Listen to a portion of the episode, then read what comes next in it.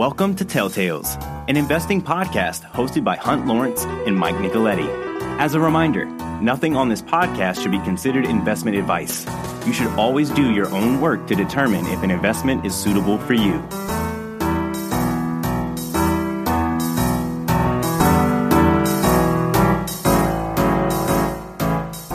On oil and gas pricing, just some parameters which are interesting. Uh, you've seen in the paper now that LNG in Europe has reached almost $30. The BTU equivalency is around six to one. So $30 LNG is equivalent to $180 oil. Um, the, uh, the, the European price generally trades at a dollar and a half discount or so from the Japan Korea price um, because of transportation logistics. Uh, really, I think the European price has been pulling the Japan Korea price up. Uh, there's no question that Asia is very short fuel going into the winter of all types thermal coal, LNG, what have you. There was an article in the paper earlier this week, I think in the Financial Times, where uh, India is said to have only four days of inventory on average of coal in their thermal plants. Uh, and I think the normal would be, I don't know, 15 or 20 days. So there, there are obviously some significant supply issues that are impacting uh, the availability of power and the price of power.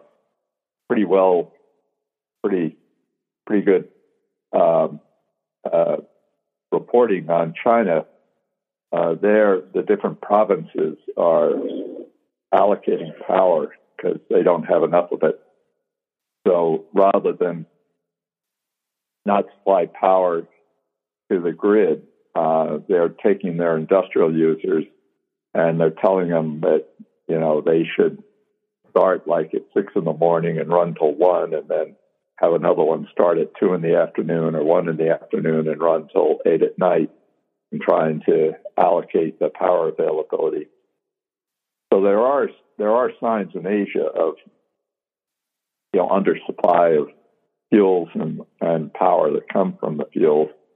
Uh, in Europe, which seems tighter, uh, there it appears to be two principal causes. Uh, one is in Europe, uh, renewables is mostly wind, uh, just because of solar resource. There's too many clouds, and in, in some areas, not enough aerial extent to set up solar arrays. So, wind, when you we we we here at Yorktown have not done that much in wind, but we we're starting to do stuff in solar, and we're pretty well uh, informed and engaged in uh, battery storage. But when you develop a wind project, you get a report, much like an engineering report that you get on an oil reserve or gas reserve or a mineral reserve like copper or something.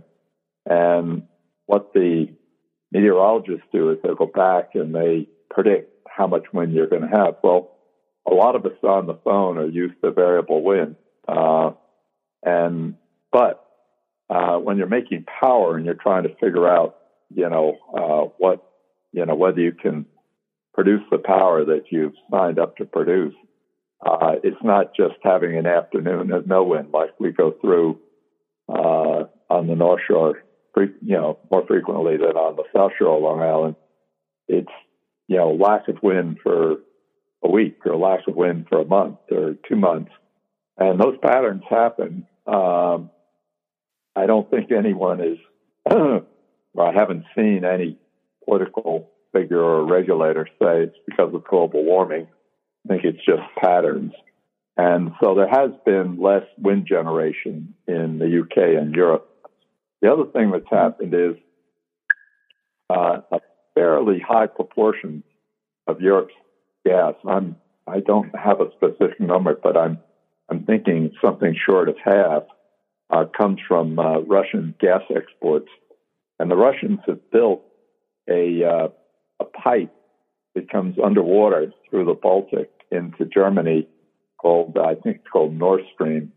And uh, it's been in the news because uh, when Donald Trump was president, he campaigned against it and uh, tried to use his influence with the European Union and the uh, and the and the German government to not um, not complete it. I guess one of the logics was that the Russians planned to use that that Nord Stream pipeline to supplant gas that comes to Europe through the Ukraine. Of course, we were we were trying to help the Ukraine stand up to the Russian, uh, you know, uh, military paramilitary incursions, and uh, um, I think that you know we've been going through an election in Germany, and now they have kind of a split between uh, the different parties, the uh, the uh, socialist and conservative parties. It's going to take them a couple of months to form a government, uh, and uh, so I think this decision to permit the commissioning of the of the North Nord Stream pipeline has been delayed, and the Russians are probably annoyed with that.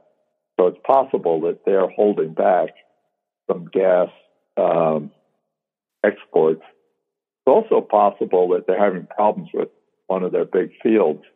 And one of the things you'll see in our country, and I'll come back to this, is that if winter's coming and uh, the Russian government has a choice between shipping gas to be stored in in Europe and Germany or filling up their own storage so they don't run out of gas when it gets cold. They're going to fill up their own storage. And so um, now, is $30 or $28 sustainable? I don't think so. Um, is uh, um, what does it mean for uh, U.S. gas pricing? Well, U.S. gas pricing near month now has gotten to six dollars. Um, think of the profit if you have a contract to make LNG along our Gulf Coast, where we turn about 11 Bs a day of gas into LNG. I mean, six dollars plus two dollar liquefaction charge plus uh, a buck or a buck and a half to get it on a ship to Europe, maybe 50 cents to uh, degasify it. Uh, you're talking $10 cost and you're getting spot price, you're getting paid $27, $28. So, uh, has it helped the U.S. market? Absolutely. I mean, we produce and use around 90 Bs a day. Uh, about five Bs is imported from Canada, and about six and a half Bs is exported to Mexico. Um, so 11 out of our demand of 90, uh, 90 uh, is LNG. Uh, in the middle of 2020, when LNG prices were very low, gas prices were very low. I mean, they were really low. I mean, they were like four dollars uh, LNG prices. So rather than use our 11 Bs a day of capacity, we're only using three Bs or three and a half or four Bs. So has this helped the U.S. gas price? Absolutely. Um, is the U.S. gas price going to it can be like oil where it trades on net back basis? No, not not yet. Maybe not ever. Um, but um, uh, will a twenty twenty nine dollar price in Europe and Japan, Korea, will that be sustainable? Probably not. Will we have these kinds of prices through February or March? Uh, especially if we have cold weather in Asia and cold weather in Europe and cold weather in North America? Yes, we probably will. Interesting impacts on the U.S. gas market. If you uh, wanted to purchase gas for February delivery in Pennsylvania, I think the price would be where where the Marcellus is. The price would be around five dollars or five dollars and forty cents or something on that same month, if you wanted to buy gas for delivery in Boston, it's $20. Now, there are pipes from Pennsylvania to Boston, and the, the tariff is going to be, I don't know, a dollar or something like that. Why is it $20 in Boston? Well, when you get in the middle of winter, uh, your incremental gas, since the pipes uh, get you can't ship enough gas from Pennsylvania to Boston to uh, account, to handle all their requirements. The incremental gas comes from a uh, LNG storage tank in Boston Harbor called the Everett Project, and from an offshore buoy.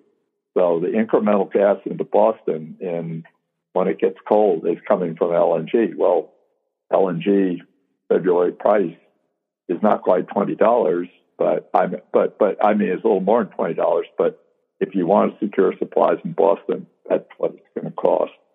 Um, another, uh, I'm, I'm kind of talking gas and power.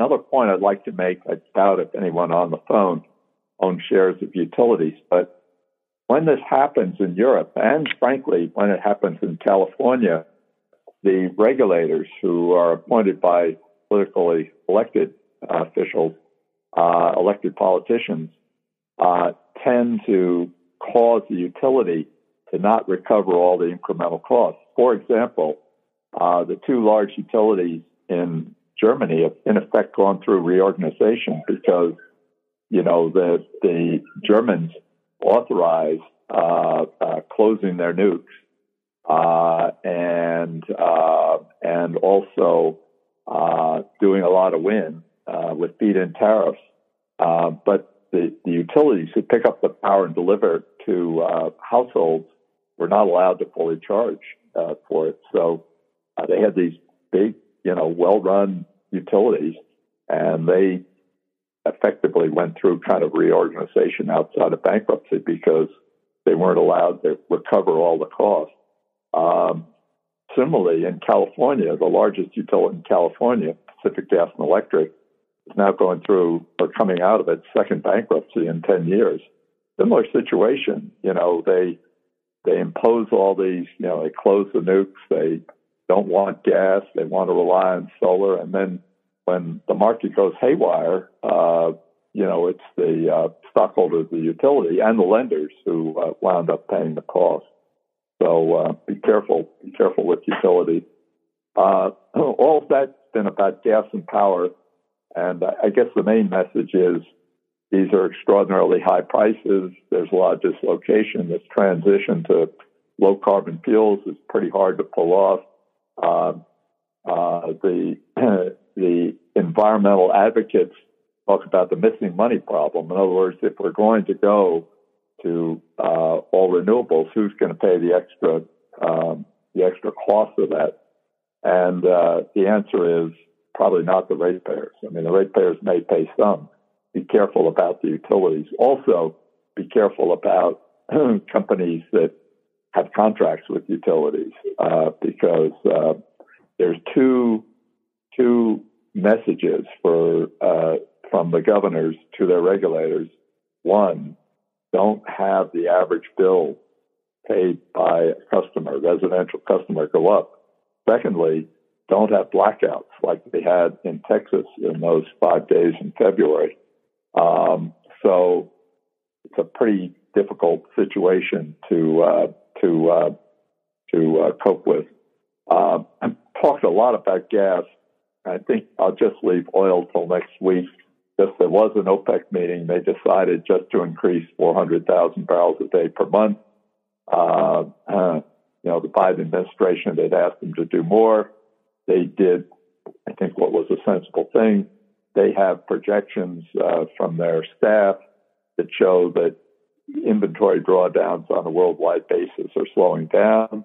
That uh, if they just go up by 400,000 barrels a day per month, they'll by sometime in the spring when they're through winter, uh, the market will be completely balanced. And, and rather than drawing down inventories, uh, you'll you'll you'll be adding inventories during the summer and then drawing them down in the winter uh, when it's colder in the northern northern hemisphere. So uh, I'll get into it more next week. Uh, with regard to interest rates, um, there's more and more criticism of this Fed for being too slow to start to taper. And um, Jay Powell, the chairman, has been very clear that he wants to, you know, he doesn't want to have a taper tantrum. He doesn't want to have the capital markets surprised by some move from the Fed. But, and maybe with the benefit of hindsight, looking back a year or two from now, maybe they've, they've all been done it um, exactly right. But there's a consensus amongst former Fed officials and uh, economists working in the private sector that that the Fed has been too slow to uh, get started with stopping adding to its balance sheet. Um, the um, how do you account for even now uh, the uh, the ten year bond base rate in our economy being one and a half percent when the inflation rate, as measured, not not not estimated, is you know two and a half or three percent. So you have negative interest rates.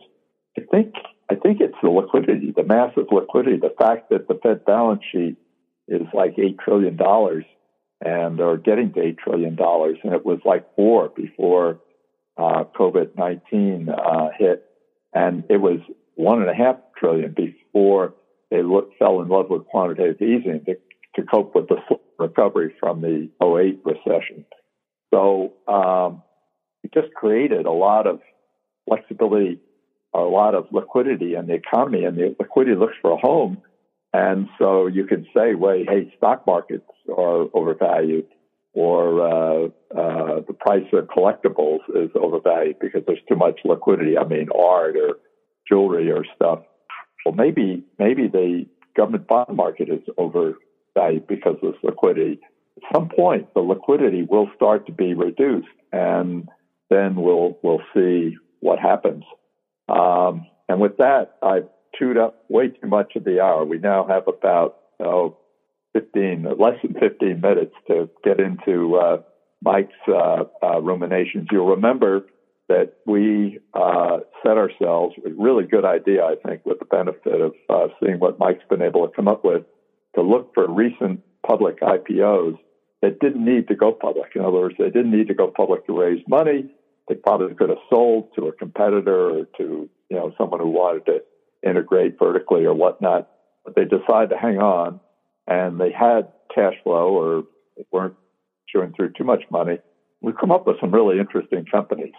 And with that, I mean, the, the one now that I've gotten interested in, I've reserved the right to fall out of interest, you know, soon or over the weekend or something, is not just uh, uh, software as a service or SaaS, but software that's used to uh, try to to uh, deal with all the actors out there who get into uh, uh, uh, the internet storage or wherever, and then ask for ransom. And with that, over to you, Mike.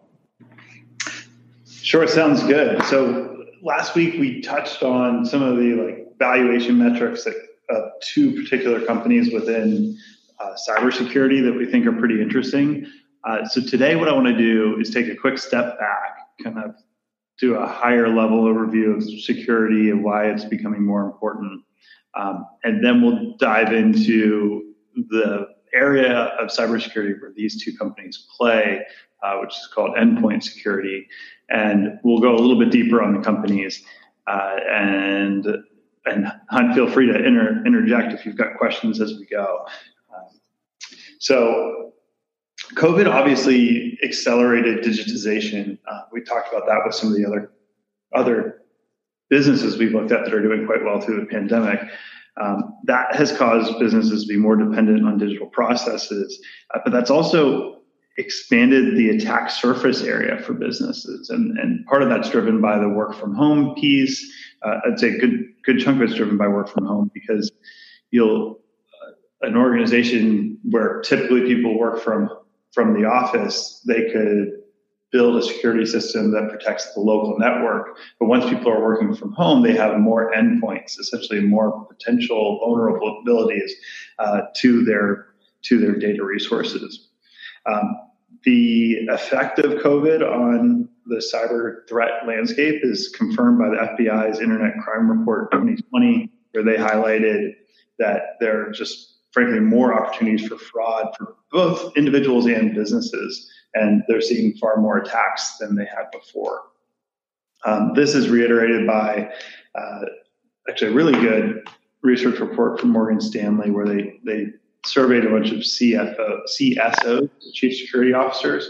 Um, they resoundingly said that the reasons for incremental spend is the height, uh, heightened security threat environment, which uh, their top reason the, for that is the increase in remote computing and work from home. So I, I think this was a good, uh, it lays a good groundwork as to why security is important. Um, so let's take a look at the two areas of, of security spending that are likely to be the most, the fastest growing areas, um, and that's identity and access management so think of that as single sign-on and user security to make sure the right people are logging into your system. And the second one is endpoint security. So today we're going to focus on endpoint security. I think that we're going to do another one of these and talk more in depth about identity and access management. But for today, let's focus on endpoint security. So Endpoint security is the practice of securing endpoints. And for clarity, an endpoint is a remote computing device that communicates back and forth with the network. So that's your laptop, desktop, uh, mobile phone, etc. This could be, like in the case of Colonial Pipeline, it could be a piece of equipment that communicates to a network, for example. Uh, so within endpoint security, endpoint detection and response, known as EDR, is an integrated endpoint security solution that combines real-time continuous monitoring and collection of endpoint data, essentially monitoring the monitoring the traffic and activity of those endpoints with automated response and analysis capabilities. EDR systems protect endpoints on the network, like a PC or an iPhone, or in the cloud from cybersecurity threats by installing an agent, essentially a piece of software on each endpoint. And for those of you that remember installing Symantec or McAfee or one of the other antivirus softwares on their computer, essentially it's a similar process where each device has some sort of uh, uh, an agent, a software agent installed on it. Um, as the volume and sophistication of cybersecurity threats have steadily grown, so has the need for more advanced endpoint and security solutions. So beyond EDR, there's a, another term that's floating around that's pioneered by one of the companies that we're going to talk about today called XDR, which really is an extension of EDR where it correlates the activity that happens on the endpoints in a given network and sometimes across networks that uh, in order to identify new threats. So if it's essentially it's looking for activity that is anomalous. Uh, and what's exciting about that is that because there's a lot of data involved in this, it's a really good use case for artificial intelligence and machine learning type technologies. Uh, the, the, the real selling point for this is that instead of just notifying your security team of a potential threat, with this technology, they're able to identify the threat and take actions without having a person involved in order to contain or stop the threat. And uh, based on the reporting from the colonial management, uh, and both and including afterwards when they were questioned by uh, by uh, by uh, by you know con- congressional uh, inquiry, um, the particular intrusion into their systems, and a colonial system is huge. I mean, it it, it probably carries 30, 40% of the gasoline and diesel consumed in a swath from uh, Florida to uh, to uh, up to New York and into Massachusetts. So it's a massive, massive system, multi-owned. So more than able to support any security expense and and you know handling gasoline and diesel, you know, which burn and you know cause all kinds of problems. Um, apparently the the um, the hackers had entered the system and were there for a month or two based on the testimony. So I'm kind of intrigued by this because presumably what you can do by monitoring communications within your system is figure out when something is out of a normal pattern. Or if I misstated that, Mike? No, you're you're spot on. And and the way they might identify that, sure they could identify it when you they initially entered the system, which is it could be through a phishing uh, phishing type of scam. It could be through a Microsoft Word or Excel document with some VBA code in it that that launches something. But essentially, what they try to do is get in one door and then establish ways to connect to the outside world so they can get more software downloaded and installed on machines throughout the network.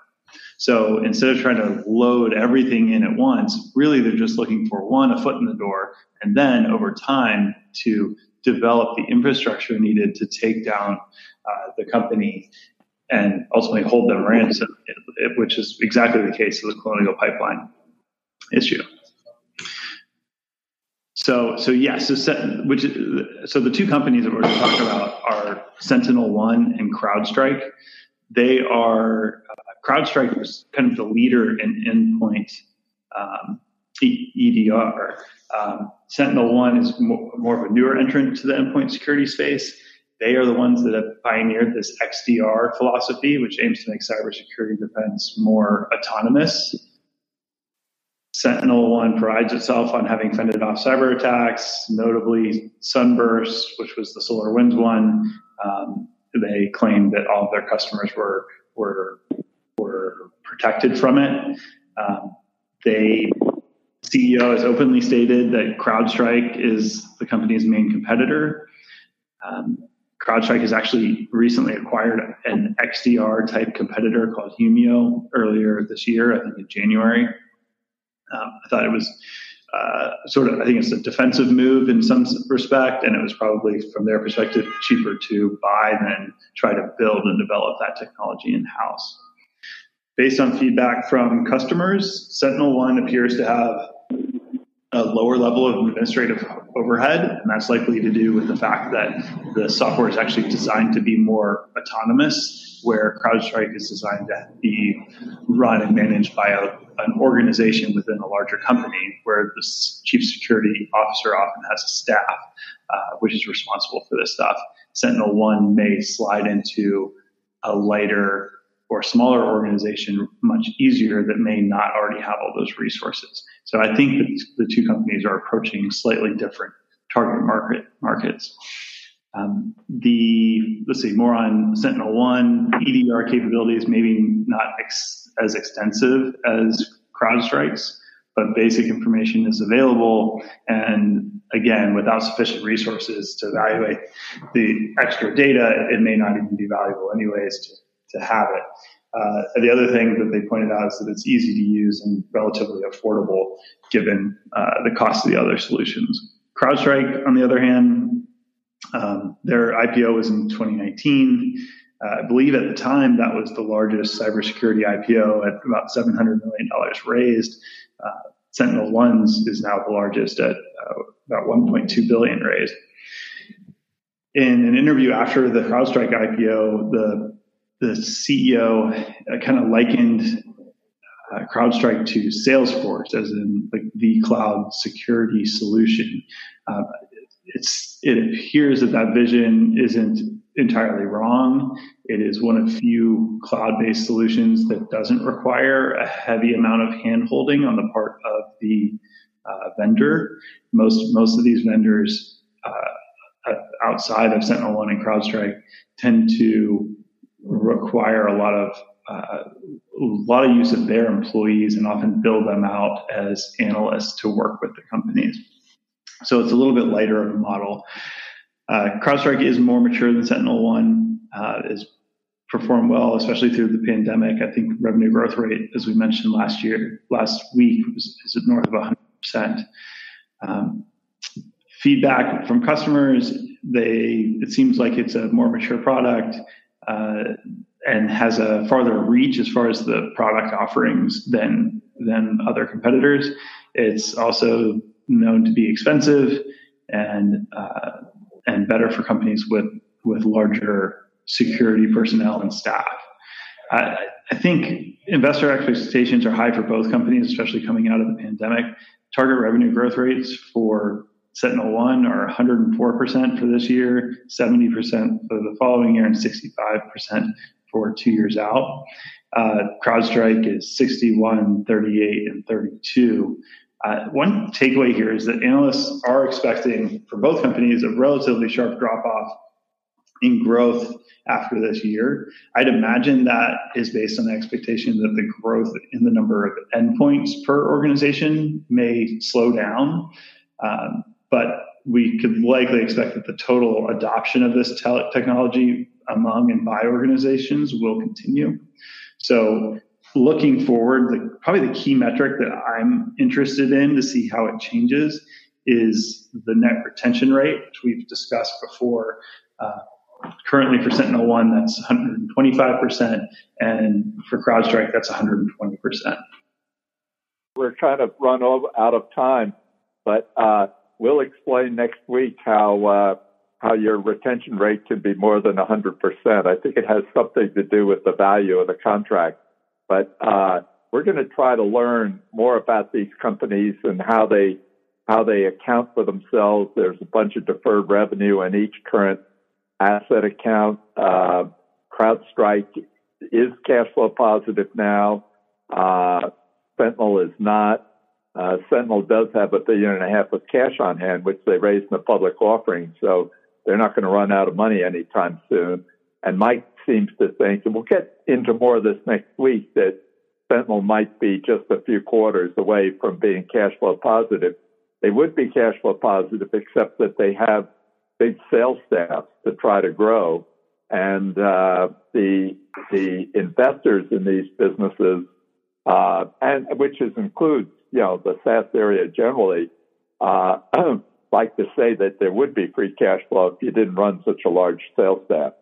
You know, I'm a little bit show me on that question, but we'll we'll spend some more time next week on these two companies. In the meantime, everyone stay well, and uh, we'll talk next week. Take care. Thank you. Thank you. Thank you. Thank you.